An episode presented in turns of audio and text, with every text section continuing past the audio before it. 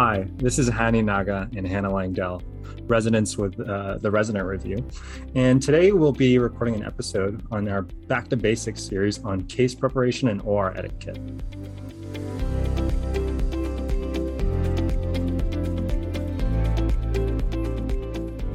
Thanks, Hani. Um, so, first off, this is a really important topic that's not just for medical students or interns, but really is important throughout residency, fellowship, and I would argue even at the attending level.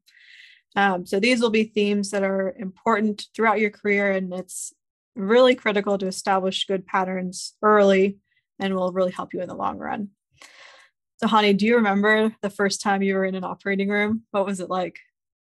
Yes, actually, because it was the first moment of my clerkship year. Well, actually, I haven't even I, I, I did shadowing as a as a high school student that we don't even need to get into, but uh, let's get into the med student side. yeah, I shadowed as a high schooler as well, and it was kind of just stand in the corner, try not to like get in the way. But it's different. Yeah. Once you're expected to scrub in, it feels different. Yeah, I actually remember a shadowing experience. It was it it's odd, but it was a it was a free fib actually. It was in it was in Baltimore, and we did a it was a free fib for some jaw reconstruction, and I remember this was one of my first OR experiences. I had my mask on and I was getting lightheaded and it was like an hour into it. And I was like, am I built for this? Yeah. But here I am.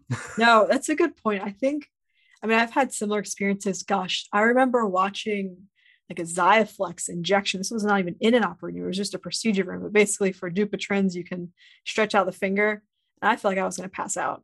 so just goes to show it happens to everyone so yes try to you know hydrate get a snack before long cases but i would say medical students residents like don't be afraid to sit down take a break like you know yeah. we don't want anyone getting hurt and it really does uh it happens to every resident. Yeah and over time i think you just get more and more comfortable. Yeah.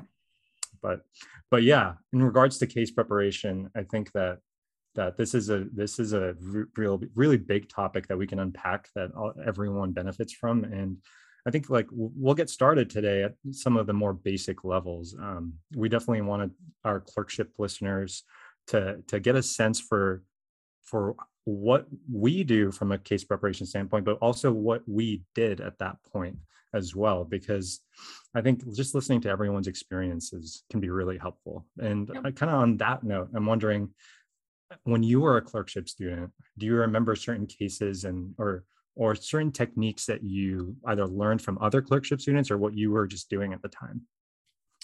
Yeah, so I would say a lot of being a medical student is just observing what's going on around you. No one, unfortunately, hopefully this episode will help, but no one really sits down and tells you, you know, these are the steps you need to take to be a good surgical clerkship student. But I think before we get to preparation, I think it starts with just OR etiquette and being aware of what's happening. So you're going to go into the operating room and there's going to be a ton of people in there. There's the scrub tech, there's a circulator, there are you know the anesthesiology team, and often you know there's an X-ray technician. So lots of folks there. So the first thing I would do is introduce yourself, um, because people don't know who you are and you know will be much more eager to help you if they know that you're a new medical student. So go to the circulator say you know i'm, I'm hannah i'm here on my clerkship rotation. Uh, write your name on the whiteboard write your glove size down and then go get your gloves and open them up for the uh, the scrub tech. And then from there it is like i said observing what can you do. Sometimes i feel like you get to an or and you're like gosh i'm just a med student like I can't do anything. I'm always in the way. So, yes, be mindful if you don't want to get in people's way, but there is so much that you can do. So, this is just small tasks from, you know, helping move the patient from the stretcher to the OR table, you know, adjusting the lights, getting extra blankets, um, you know, after the case, going out into the hall and get the stretcher. So, just showing ways that you are engaged in the process, I think really helps. Hani, was there anything else that you kind of did initially when you went to the OR that that helped you?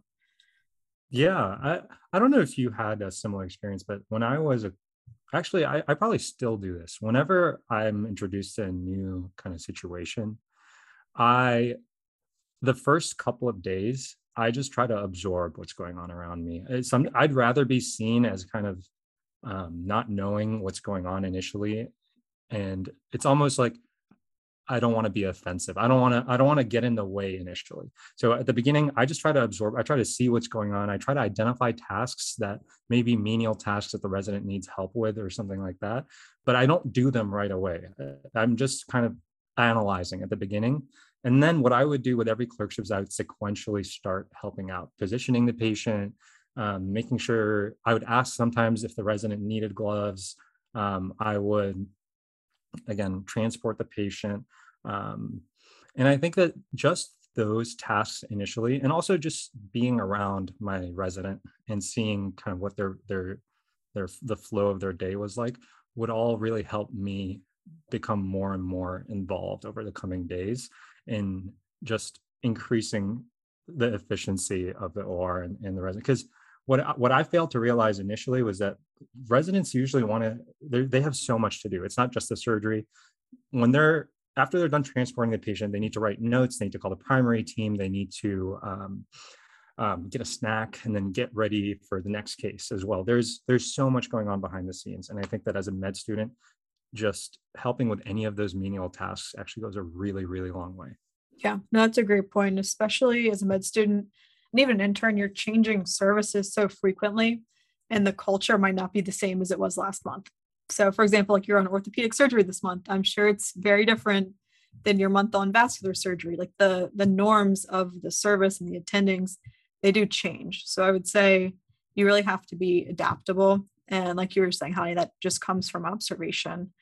Um, and I know it sounds pretty obvious when we say it to find tasks, but it uh, I would say is not universal in the med students that come through. There are some that, you know, all of a sudden they take out their phone and are playing on their phone in the OR, you know, will actually leave before the patient's transported to PACU. And so the residents, even though they're busy, uh, they pick up on it. And, you know, I notice when med students do those things and when they don't, and it's not necessarily something I'm going to comment on, but it's something that I recognize and uh, it shapes kind of how much I let the, res- the med student do. Yeah. And just kind of like a final note on this is that it's not necessarily that those med students are are lazy or bad. It's just that maybe they don't pick up on it. And that's why yeah. we're doing this episode. Exactly. Because you haven't done it before and you might really not know and you want to be involved, but aren't sure the best ways to do it. So that's hopefully what we're helping with here. Exactly. And now kind of moving on, but almost tying it back. And just for like the the med students who who are new and are kind of getting a sense for things know uh, start to to realize what the different roles are. So it took me a while to to to realize that what scrubs do what circulators do and like what their what their roles are and like what a crna is and and what a when when the resident goes to handle i don't know there's so many details that you just pick up on and just basically pay attention all the time. Yeah. And um kind of along those points so you recognize what everyone's role is, and you now you have maybe some idea of what you can do. And then a common question that we get is, okay, like, you know, should I be talking a lot in the OR? Should I be asking questions? When should I ask questions? And this really, there's not a black and white answer to it, but it just takes um, a little bit of, how could you say, I guess, contextual uh, contextualization to say when is the best time to ask questions. So, for example, during a microsurgery case, during the actual micro is probably not the best time to be trying to chat with the attending. You know, if you can tell that they're having a difficult time with the dissection, also probably not a great time to ask questions. But let's say everyone is sewing and the mood is lighter, that might be a time to, you know, ask any questions you had about the case. Um, and I would advise when you ask questions, at least show that you have read something. So if, you know, let's say you're in a DIEP case, don't say, hey, what's the blood supply to this flap? You could say, hey, I, I see you decided to do, um, you know, an extended DIEP instead of a stacked flap. Like, why did you make that decision? And so it shows that you've at least thought about the case somewhat. Um, but Hani, what do you think? Did you talk much in the OR as a medical student or, or what's your take on that? Uh, no, I think that I I try to stay kind of under the radar for the most part, um, and generally I, I, that's just in line with my personality, where I become very talkative once I become comfortable. But until I'm comfortable, I try to stay quiet and just make sure that I, I I don't know. Make sure that I understand the personalities around me, and it's. I think that's usually the safer bet.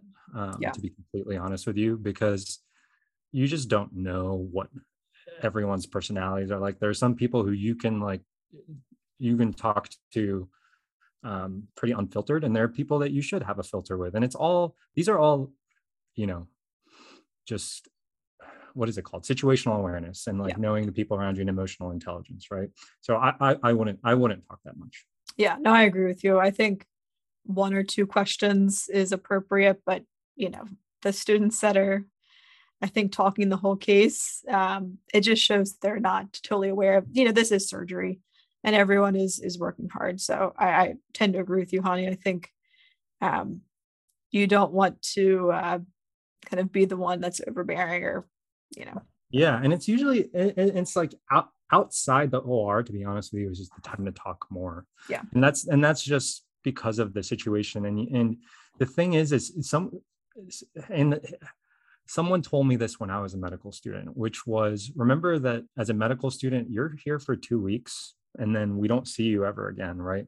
Whereas these residents they're together for many many years. The attendings are with these people for many many years. So while they might be friends with each other and kind of they might they might have their own banter it's it's not you can you can like partake but not be a extremely active participant and and that's just kind of like anything you know you it's when when you're in a when you're entering with a new group of people and you're just really loud at the beginning and they don't know you then then it can sometimes come off the wrong way but again different scenarios different contexts i think that you'll find a- different Yeah. group of like I think we have similar personalities, Hani So we probably approach it in in like a similar way. There's other people that probably, you know, are chatty and joking, and you know, it's fine. So again, don't try to totally change who you are, but just be aware. exactly Um, exactly i think that's that's basically the the the one liner Yeah. don't change who you are but be aware Yeah. and then uh, another question that I sometimes get is like, you know, I want to show that I'm involved and I want to participate. Like, should I ask to suture? Should I ask to do technical skills during the case? Um, my general thought is no. Um, I am fully aware that most medical students want to suture, they want to be involved. And the ways they show that are the things we talked about earlier when they're you know helping to transport they're proactively asking for suture scissors when they see someone else suturing. They show that they are present. And then you know if time allows and if it's you know appropriate i always want medical students to suture. So it's not like the residents aren't thinking about it. Sometimes there's just circumstances where it makes it not possible. And then be prepared. So if you are asked hey do you want to help close? Have practice before you go to the operating room. So yeah and i would say that that you're a great teacher. So i i mean i remember throughout this year multiple times like you get people involved when able but sometimes the the um, the situation just isn't right. So I, I i agree with you. I i i, I generally think that asking to suture is not the right move. Generally residents want to teach. And if they don't want to teach then asking them isn't uh, kind of you know what i mean? help. it isn't Yeah. yeah it, it isn't quite going to help. The residents who want to teach are going to involve you and the residents who don't you shouldn't ask anyway. Yeah. you know what i mean? And then but i agree with your point that that being present and showing initiative lends itself to being entrusted with tasks in the or because usually and i've experienced this myself where i've taught uh, a bunch of medical students at, at this point doing sub like sub q closures and when they're really engaged then honestly I don't even want to close. I like I I'm like, all right, let's let's get the reps. You- Like you're you've you've been so helpful, you know. I, Yep. Then I want to I want to help you out. I want to like help with your development. And not to say that other med students, I don't want to help with their development, but if we're behind and you know I'm thinking about all of the tasks that I have to do, it's more of a time crunch where I, I need to get home at a certain time because I'm doing this three 365 days a year. You know what I mean? Yep. So just, I would say, don't get offended if you're not offered to suture a case. Like, you know, like you were saying, Hani, it could be the first case and you have six cases that day and you know the attending's already texted you saying we're in a hurry or there's another room running or you have a consult waiting. So there could be any number of things going on that the med student might not fully appreciate. So um, your time will come. And I would say if you really are getting towards the end of the clerkship and feel like you haven't had the opportunity, I would say something outside of the operating room and say, hey, you know, one of my goals for this rotation was to be able to do a subcuticular suture. You know, one of the cases this week, do you think we could find time to do that? And I think that's totally appropriate. Um, but in the moment, it doesn't come across as well. So that's how I would handle it if you feel like you're not getting to do as much as maybe you could. Agreed. Yeah. All right, let's talk a little bit about case preparation from a medical student standpoint. So now we know like you go into an OR, at least have some idea of what are the first few things you should do. But even before going to the OR, how did you prepare for uh, cases for the day? So my approach as a as a medical student, first of all, there were th- there are probably three things that I did with every case. And let me just say that the more time you invest in figuring out a method, the more you'll you'll be prepared. You know what I mean? Like you have to put in time. Um, now that being said, there are ways to make your time more efficient. Um, I'd usually do a few things. First, I'd watch a video of the surgery just so that I could understand the lay of the land. Now, that being said, I would just look it up on YouTube. Um, it's not always the same surgery. It's not always the same technique. The surgeries aren't always the greatest quality. They're not always telling you what the anatomical structures are, but it gives you an idea of what you're going to encounter in the OR. And then usually after I do that, I try to look up some basic anatomy. And for that, there are a lot of resources. I can speak to plastics, I can speak to some general surgery things, but usually what I do at that point is what is the bare bones basic anatomy that I need to know? So if we're doing a lap chole, you need to know the gallbladder anatomy, right? You need to know what the cystic duct is. You need to know what the common bile duct is. You need to know what the what the vasculature going into there is, is as well. And these are all essential things because they come up in the operation. Now, initially when I'm an MS2, do I need to know the critical view? Um, maybe not. I That's barely know what that is. exactly, exactly. But just showing that you've read something and know the basic anatomy is helpful. And then also asking other people's what you uh, uh other other students what you need to know is also really helpful. So a lot of people ask about the layers of the, the abdominal wall, and you'll find that certain attending specifically will ask that. So that's a third step is I'd sometimes ask my peers or my friends, what's it like scrubbing with this? Like, what do I need to know? What are what are common things? And I think if you watch a video, study the basic anatomy, and ask a friend, you're you'll probably hit what you need to know at the MS2 level or the clerkship student level. Yeah. The only thing I would add to that is patient history. Um, so I would, in addition to yeah, basic anatomy, video i think is a great idea just to have some idea of what's going on. But make sure you look at the patient's chart at least their last clinic visit. So you should know why are we operating on this patient? What is their you know procedure going to be and what are maybe a couple of potential complications? Um, i think if you know that like you are far and above probably what most medical students honestly are doing. Um, so that's the only thing i would add yeah absolutely that is that is absolutely critical. Yeah. Because i remember as a, a i was on my hand clerkship actually it was like a selective at penn and um, it was with a doctor i really respected and he asked me the patient's name he asked me the laterality of the procedure and whether we had operated on the other hand before. Yeah. And i answered them correct and all of a sudden he trusted me for the rest of the rotation and that's yeah, all it takes. You really yep. do know that stuff and then conversely, you know, I've asked medical students, hey, so we have three cases today. Can you walk me through um, what surgeries we're doing and why we're doing them? And if a medical student can't answer those questions, it kind of sets the mood for the day. And I'm much less likely to entrust them to really do much in the OR if they have not taken, I mean, literally, this takes five minutes per patient to go into Epic and look at the last clinic visit or OR note. Um, so, yeah, it can actually I think hurt you if you can't answer those questions. Absolutely. And if you don't know how to do this effectively, ask a resident. Yes. I would much rather someone say, you know, this is should be done like the first few days, not the third or fourth week, but hey, I'm having trouble finding how to, you know, search Epic for this. Can you show me? And yes, there's plenty of time before, after surgeries. And I think most residents would be more than happy to show you how to do that. Exactly exactly. Completely agreed. And then how about I, I think we've hit the MS2 point. I don't think that it's it's pretty it's pretty simple from the MS2 standpoint what you need in terms of case prep. But in terms of a sub I, it can get a little bit complicated because now there's you, you have a lot on the line. You're kind of nervous about your reputation. What what do you actually need to know, and what did you do as a sub I? I think it is very similar to an MS2. I'm not expecting the sub Is to know how to do the surgeries. I would just say maybe a little bit more of the anatomy, a little bit more of the preoperative, postoperative protocol, because I, I'm expecting sub-Is to know how to do also presentations on rounds. So, you know, after a case to really understand, you know, what are the things we're worried about with flaps, which there are other episodes on flap monitoring, but to take some responsibility for knowing the patients. So not just know the last clinic visit, but have more of an understanding of the patient's history.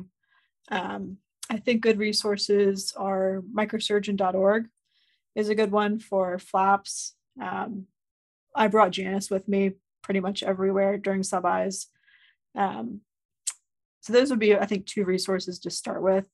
So nothing really different per se, just making sure you're more thorough. Yeah, I agree. And to kind of bring a real world example, one of our incoming interns who was stellar on their sub I, um, probably better a better sub I than I was. I remember before clinic had looked up every single patient and and um, and obviously this is on OR case prep and stuff like that, but it takes that level of attention to detail. You look up every patient, had in their notebook what they were going to get done, what they were coming in for. They they looked at the at um, one of our APPs kind of pre-charting, and it was just it was a level of detail that you don't typically see, and it's and usually as a sub I to impress with your fund of knowledge and work ethic it's that kind of level of detail you can impress in other ways including technical and uh, personality and things like that but in regards to preparation um, i think that it just takes a it's the next level of detail from the clerkship student which is not only are you knowing the basic anatomy but you're understanding kind of what the various options are, right, for this certain case, what the differences between different flaps are in regards to their benefits and drawbacks. And that being said, it's all overwhelming at the beginning, but with repetitions, you start, and again, with the time invested, you start to get a, a little bit more of the sense. Yeah, I'm glad we're back to in person sub Is. I think that's where you really learn is on sub internships because you have a whole month. And whether you're rotating different services or staying with the same service for a few weeks, you do get into a little bit more of a groove than you do as an MS2. Um, so it'll come with time. Definitely ask previous sub-Is what they used, what worked, who are good attendings to, you know, ask questions and um, you'll get a sense of it. But so now uh, you're finishing up your intern year. What did you find helpful? I guess we'll say maybe just on the plastics rotations. Know general surgery probably uh, you know we're thankfully doing less and less of it now but so for your plastics rotations how did you prepare for cases at that level uh, I think it's honestly been a work in progress over the course of the year how I prepare for cases, and I think uh, I still do a lot of what I did initially, except I'm more efficient at it. Um, so I still it's it's the the foundations of how to prepare for cases starts at MS2, and you carry on whatever that is for the rest of your life, right?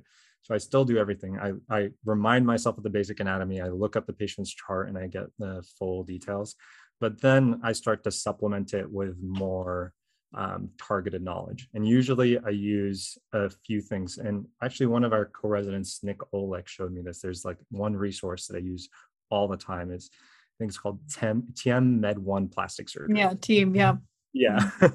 and so I religiously, that is the first thing I do. I look up um, whatever flap I'm doing, whatever case I'm doing. It's usually more helpful for, for flaps, and then it usually, and I usually end up in Dr. Zenn's textbook, um, reading a chapter on said flap, um, and then usually that will give me the more advanced anatomy. That will give me a little bit more of um, um, just just a general understanding of that flap. And then what I still do is I watch videos and I um, try to understand from A to Z what is going on, where you, where you locate that, or where you design your incision, what the approach looks like, what are the critical structures to avoid. So I'm starting to think kind of on a play by play basis. Even though I don't know everything, I'm just starting to to develop that vocabulary. Like, I, there's no way I can remember all of the procedures we do because I think that's the point of residency. But I start to think like, okay, in a latissimus flap, what are the different possible kind of designs of the flap that we can do. Um, what are the different options? Can you do a split latissimus? Can you do whatever? You know what i mean? I'm starting i'm starting to just increase my vocabulary by reading a lot about the case beforehand. And that being said sometimes like that's in an ideal situation where i have a lot of time and i'm like kind of pouring over the details.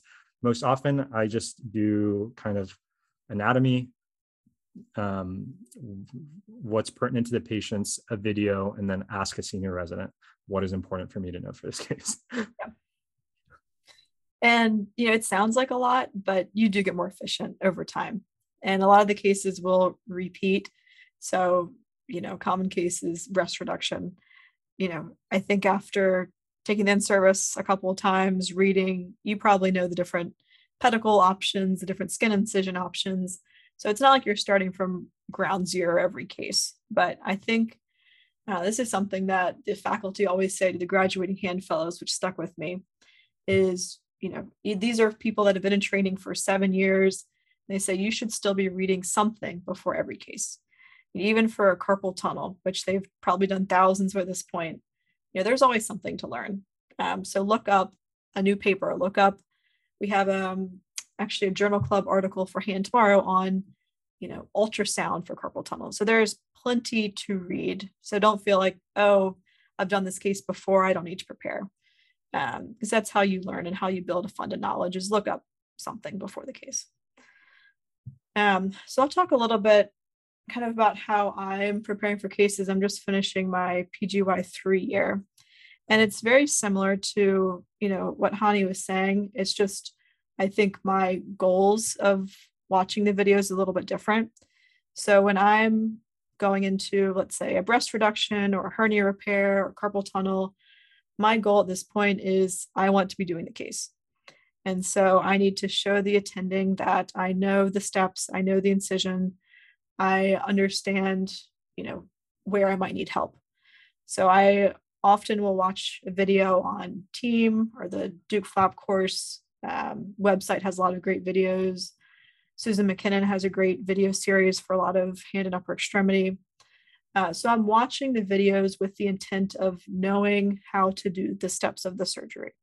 So, you know, normally before the page, before the 10 even walks in the room, sometimes I draw the incision.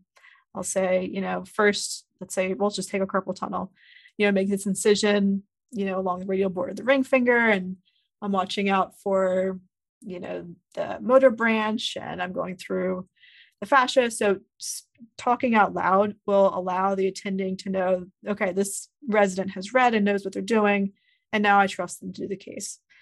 Yes i definitely still will read you know textbooks um, but i think videos are really critical. Looking at previous op notes is helpful uh, because oftentimes attendings will do cases differently and not that one way is right or wrong, but if you know the attending's preferences, that is a big part of getting to do the case. So, you know, one of uh, one of our favorite attendings, Dr. Erdman, he does the breast reduction pretty much the same way for all the patients. So if you know what instruments he uses, the order he likes to raise the pedicle and the flaps, he is uh, more likely to leave you alone and let you do your side uh, if you know the way he likes to do it. And that goes with I think a lot of different cases is reading previous op notes, talking to residents who have done the case with that attending before. So those are things that I found helpful. Yeah, previous op notes are a gold mine yeah. if they are written well, which usually they are. Yeah. Um, but they are an absolute gold mine. And we have and one attending, Dr. Heckler will literally write the op notes like a week before he does the case for every case. And so and if you read the op note, you're like, wow, this is exactly what we're going to be doing tomorrow. And uh, it does help because he, his op notes just happen to be really helpful. But at least look it up or look up a similar op note. because uh, it will tell you kind of one of our co-residents actually told me the other day when we were doing a case together he was like i need to know every step of the surgery before we're in the or uh, the or is not a time to learn which no. i sometimes disagree with but i kind of get the sentiment which is like or the or especially you know if you've seen this case a couple of times the or isn't a place to almost practice. It's more, it might be a place to practice some surgical skill, but not surgical knowledge. Yeah. So if you get to a point in the case where you uh, are having to learn, that's probably the point where you hand the case over. And that's okay to do. And, you know, we should do it. You know, that's why residency is six years. If you could do everything after three years, then, uh, you know, it would be a boring last three years. So, give yourself grace and yeah. be humble be willing to like say hey i'm not sure what i'm doing at this point can yeah. you take over and that actually i think will make the faculty and your senior residents feel like they can trust you because you know when you know what your limits are yeah um, and even big cases sometimes what i'll do before the case is let's say for a DIEP you know as a late intern or two you're maybe just learning how to do the mams maybe as a three or four, you're getting to the point where the MAMs are cleaned off enough for you ready to start micro. Or sometimes before the case, I'll say, hey, you know, one of my goals is to fully dissect the, um, you know, the SIVs for this case. Could I try to do that? And so just setting realistic goals and expectations can can help as well. Yeah, absolutely and that's at every level i don't think we mentioned that earlier but at every level like setting goals if you're able to do that effectively and kind of enlist whoever's your senior is, I think that that goes a really long way. Yeah. That's that's really cool. Um, I think that at this point, I was wondering if you would want to. You already kind of mentioned a carpal tunnel.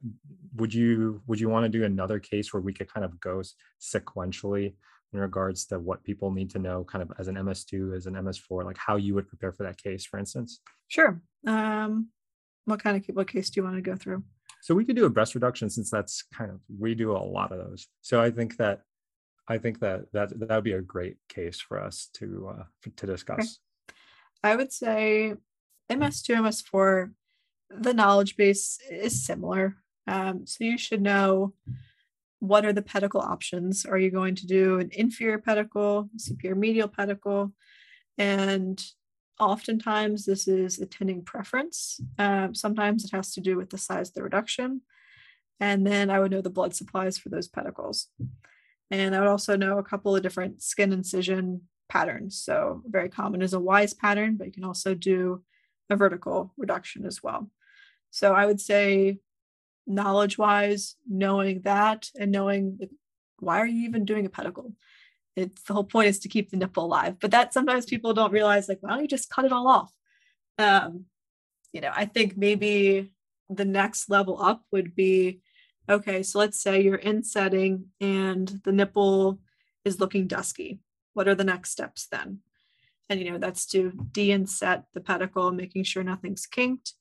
Um you know and then trying to hopefully help the patient along with wound care if even after de-insetting, making sure you're not in setting it in a way that the pedicle is twisted, you know, wound care.